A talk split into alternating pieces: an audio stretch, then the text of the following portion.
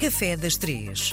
Dia de recebermos na RDP Internacional a minha amiga, já Andréia Motinho, a nossa pasteleira do Café das Três. Viva Andréia, bem-vinda! Obrigada, obrigada, bem-vindos a todos. Bom, há muitas pessoas que estão neste momento uh, na dúvida. Vou para a esquerda, vou para a direita. A tua profissão efetivamente está rodeada de algum glamour Uhum, devido à quantidade de programas na televisão. O Masterchef, o não sei quê, o nhanhanhã. Tem um monte de programas que dão É visibilidade a quem trabalha na cozinha. Bom, uh, mas já percebemos ao longo das nossas conversas que isto não é nada glamouroso, pois não. Chegas a casa com o cabelo todo sujo, não é? Bom, já Uhum. Sim. dizes que utilizas a massa, eu acho o máximo, a massa Para hidratar. para hidratar a pele, não é? Sem dúvida, Sim, sem dúvida. sim. Mas, eh, no fundo, que conselho darias a quem está neste momento na dúvida? Para experimentarem, para, hum, para terem à porta de um restaurante, de uma pastelaria e dizer: Olha, quero fazer um dia, quero experimentar. Ah, para irem pôr as mãos na massa, para verem o que tudo isso implica, o que, o que é pôr realmente a mão na massa. Sim. Sim. E ehm, não há glamour nenhum na profissão, pois não? Olha, há algum, não é? Ah, quando tens um bolo que sai magnífico, que vai para um casamento, Sim, mas sentes tu Lenny Kravitz quando, Ai. quando andas na rua, dás autógrafos? Olha ali, André. Deus, não, não, não, de todo, de todo. Aliás, até eu sou completamente o contrário, até gosto de passar despercebida. Ah, por isso, de todo, de todo. Mas não, não. tu não, não, não equiparas as, eh, as estrelas da cozinha às estrelas do rock and roll? Olha, hum, É que toda a gente sabe. O talvez- António Bourdain, toda a gente sabe, o conhece o nome, não é? sim. E eu me pergunto-me, o António Bourdain até fez um programa cá em Portugal. Sim, E- vários. e Um gostava- no Porto, em Lisboa. Pronto, até gostava de perceber se houve alguém que o foi abordar. Ai, olha quem é ele. Não sei se as pessoas ah, têm essa. Não é? Porque uma coisa é que, ainda por cima, nós que andamos sempre de farda, não é?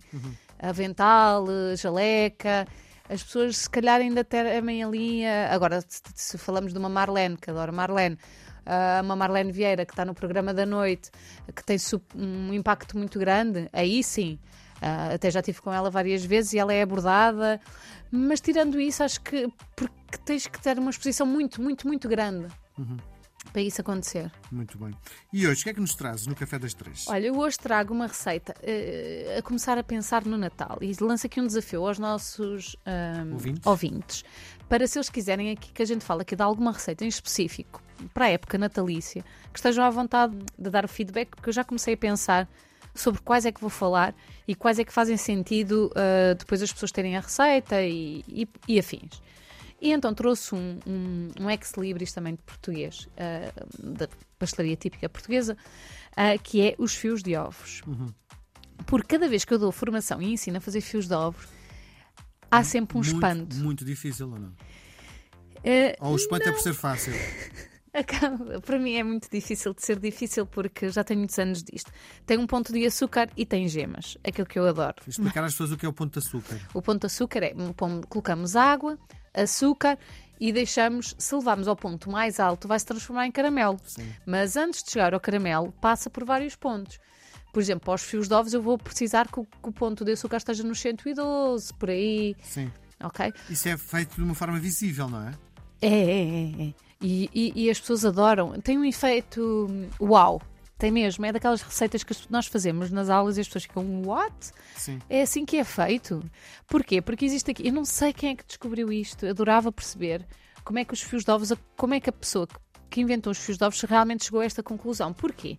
Para nós cozermos os fios de ovos, antes de colocarmos, de passar, de, de quebrarmos as gemas, passarmos por um passador para elas caírem a um fio direitinho, hum, temos o ponto de açúcar, não é? O ponto de açúcar está a 112, coloquei o meu termómetro, hum, vou fazer a minha vida. E depois tenho que fazer uma pasta com água e farinha à parte. Misturo e faço uma papa como as papas dos bebés, não é? Para os garotos. E meto dentro do ponto de açúcar. E isto vai criar aqui um efeito químico que não sei qual é. Isso teremos que chamar alguém que perceba de química. Vai haver aqui uma reação química, desculpa, e vai aqui haver uma espuma que sobe, mas só espuma. Estão a ver aquela espuma da cerveja? Sim. Aquela branquinha. Vai subir e os fios de ovos vão cair nessa espuma e depois caem embaixo na calda. Sim. Fantástico, não é? Não sei para mim, é. Se calhar fico muito entusiasmada a falar de fios de ovos. Não, não, não, porque isso que estás a dizer é, é extraordinário, não é? É, E eu gostava de saber quem é que foi a pessoa, a alminha, que estava num convento, provavelmente, e disse: Ah, deixa-me cá pôr água e farinha para ver o que, que, que é que acontece. Fácil, não é? Parece fácil, Não é? Eu, às vezes, à tarde está tanta gente, sabe que ela caiu, virou-se ao contrário e a pessoa quis. Ah, vamos servir na mesma. Sim. Não é? Mas agora estas coisas eh, que se perderam porque acaba por não haver registro destas coisas. Eh, acho fascinante mesmo. Sim. O que é que é importante os nossos ouvintes perceberem? Depois de fazerem esta etapa de criarem os fios de ovos lentamente, com aquele funil que parece uma vaquinha, que, não é? que tem aquelas, aquelas saliências, que hoje em dia nós conseguimos encontrar em qualquer parte, está bem? Se virem que não conseguem, ah, eu já experimentei, houve uma vez que não fi- ficámos sem o, o regador de fios de ovos, e o que é que eu fiz? Peguei num saco de pasteleiro, toda a gente sabe o que é que é um saco de pasteleiro, aqueles sacos Sim. Tem um furinho depois de fazer desenhos, não é? Exatamente. E eu fiz um, um mini furo e usei o saco e andei ali às voltas. Claro que em vez de fazer seis fios de uma vez, fiz só um, mas pronto, saíram fios de ovos. Há sempre maneira de desenrascar. Têm que também ter uma calda de açúcar, ou seja, um ponto de açúcar, uma calda fraca. Meu Deus, o que é que eu estou aqui a fazer? Já me estou a alongar. Ou seja, o que é que é uma calda fraca? É uma calda de um para um. A mesma quantidade de água com a mesma quantidade de açúcar. Por exemplo, 100 gramas de água, 100 gramas de açúcar. Sim. E ferve. Mas sempre a mexer, sempre a mexer. Nada, nunca, jamais, Não. em tempo algum. Não, não, não mexam as caldas de açúcar. Não, já estou de que entrar em pânico e palpitações. Nunca se mexe uma calda de açúcar. Então deixa-se ficar. Deixa-se ficar. Eu bato nos meus alunos que mexam na calda de açúcar. Não, estou a brincar. Não levem isto a sério. Sim. Ahm, ah, deixa-se ficar a calda, deixa-se a natureza seguir o seu caminho, que é mete-se a água primeiro, mete-se o açúcar depois e deixa-se fazer magia. Ao ferver, a calda fraca retira-se. Quando retirarmos os nossos fios de ovos da nossa calda, pomos dentro da outra calda, ok? Para eles ficarem brilhantes. Se pusermos em água, eles vão ficar baços, ok? E não tem aquele brilhantezinho para. Ah, pronto, fica sempre. Tudo que é brilhante é- é bonito. E depois? E depois estão feitos. Depois Sim. é usar para decorar. Para decorares o teu bolo que, que fizeste com chantilly, Sim. metes o chantilly e, E- pões os fios de ovos por cima. Ainda mais, não é? Ainda mais, não é? Claro. Sim, sim. Eh, até que ponto, para fecharmos a nossa conversa, até que ponto é que nós estamos aqui, sobretudo, a falarmos nesta altura sobre decoração, quase, não é?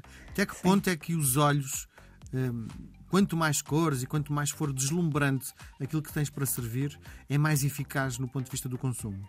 Olha, eu aprendi uma coisa com um chefe ah, quando estive em França, na La Durée.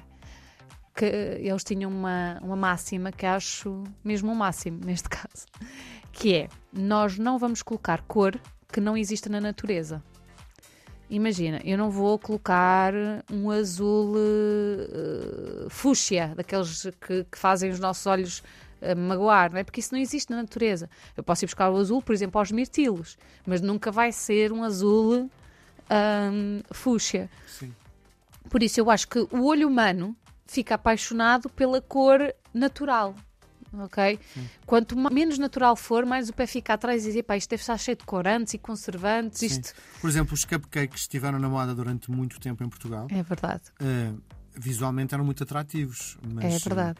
E eu tinha, comi uns quantos e achei que aquilo me fazia um mal louco. É verdade. Aquilo é manteiga pura, não é? É, é manteiga e é os corantes. A quantidade de corante que tenho que pôr para ter aquela cor resu- reluzente, é, aquele intenso, aquela cor intensa. Ah, eu acho que por causa disso é que perdeu um bocado, porque a consciencialização de comer bem está cada vez maior e por isso é que acho que o cake, tanto o cake design como os cupcakes, tudo o que é assim demasiado Tchan tchan. vá lá, assim, isso mesmo, ah, perde- perdeu um bocadinho. Então, na tua perspectiva é os olhos comem QB. É, os olhos comem QB, eh, porque a cabeça também já está muito ligada e as pessoas vão olhar. Se vir, por exemplo, aqueles lados que têm muitas cores para os miúdos, Uhum. o meu filho já diz que não quer, não é? Porque aquela cor é muito, muito estranha. Sim, muito bem. Nós voltamos a conversar na próxima semana. Um beijo grande, Andréia. Obrigada.